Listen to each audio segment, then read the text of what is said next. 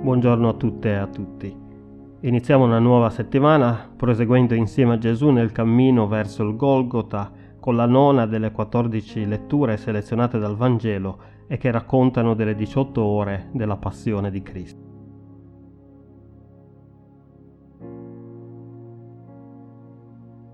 Oggi abbiamo un brano tratto dal Vangelo di Luca al capitolo 23, i versetti da 27 a 31.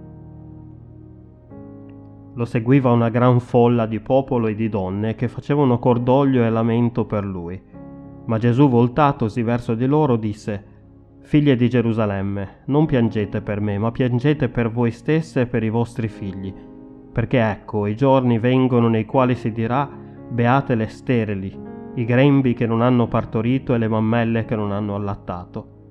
Allora cominceranno a dire ai monti, cadeteci addosso e ai colli, copriteci perché se fanno questo al legno verde, che cosa sarà fatto al secco?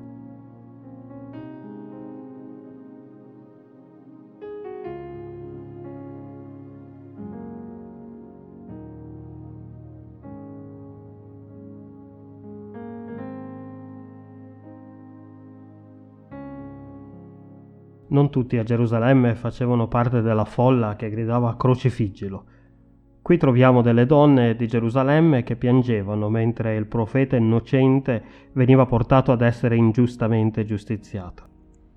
Qui vediamo anche l'insondabile profondità della compassione di Gesù mentre lui stesso piange per quelle che piangono per lui, persino poco prima di essere crocifisso. Ma perché Gesù disse a quelle donne compassionevoli di non piangere per lui, ma di piangere solo per loro stesse e per i loro figli? Perché Gesù sapeva dell'orrore che sarebbe accaduto a Gerusalemme entro 40 anni. Gesù sapeva che Gerusalemme sarebbe caduta sotto le indicibili crudeltà dei soldati romani durante la guerra d'assedio. Sapeva che malattia e carestia avrebbero sfiancato la popolazione e che una guerra civile sarebbe iniziata fra le varie fazioni dentro la città assediata. Sapeva che la decima legione romana avrebbe crocifisso talmente tante persone che cercavano di fuggire disperatamente da Gerusalemme da rimanere senza più alberi dai quali fabbricare le croci e che alla fine la maggior parte della popolazione di Gerusalemme sarebbe morta di fame, di pestilenza e di spada e che coloro che in qualche modo sarebbero riusciti a sopravvivere dall'orrore dell'assedio sarebbero comunque stati resi schiavi dai romani. Gesù quindi dice alle donne di Gerusalemme di piangere per l'agonia che attendeva loro e loro figli. Quelle donne dal cuore tenero piangevano perché Gesù era stato condannato alla crocifissione, ma entro una generazione soltanto Gerusalemme stessa sarebbe stata crocifissa. Gesù aveva provato a tirare fuori Gerusalemme da quel destino infernale, ma sapeva che aveva concesso a Gerusalemme solo una sospensione della pena di 40 anni. Gesù era il legno verde che aveva insegnato e incorporato la via della pace e nonostante questo fu crocifisso.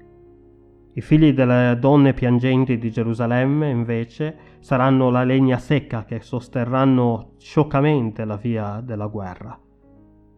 Gesù quindi dice che se i romani erano in grado di infliggere così tanta sofferenza al legno verde di colui che si era adoperato per la pace, quale quantità di sofferenza avrebbero inflitto ai legni secchi dei guerrafondai. Gesù piange per quelle donne e per i loro figli perché sa che Gerusalemme sta andando verso l'inferno, l'inferno della guerra. Gesù è chiaramente dalla parte della pace e contro la guerra. Approvare la guerra vuol dire invece spianare la strada all'inferno. Attendere con entusiasmo la guerra significa precipitarsi a capofitto lungo la strada per l'inferno e dire in maniera sconsiderata che il Signore è dalla nostra parte quando ingaggiamo una guerra fa sì che Gesù pianga per noi. Bob Dylan, in una delle sue canzoni chiamate With God on Our Side, con Dio dalla nostra parte, esorcizza la follia del pensare che Dio sia dalla nostra parte nella guerra. E vorrei concludere proprio leggendovi l'ultima strofa di quella canzone che dice Ora, Mentre me ne sto andando sono stanco morto, sono talmente confuso che non riesco a spiegarlo. Le parole mi riempiono la testa e cadono sul pavimento. Se Dio è dalla nostra parte, fermerà la prossima guerra.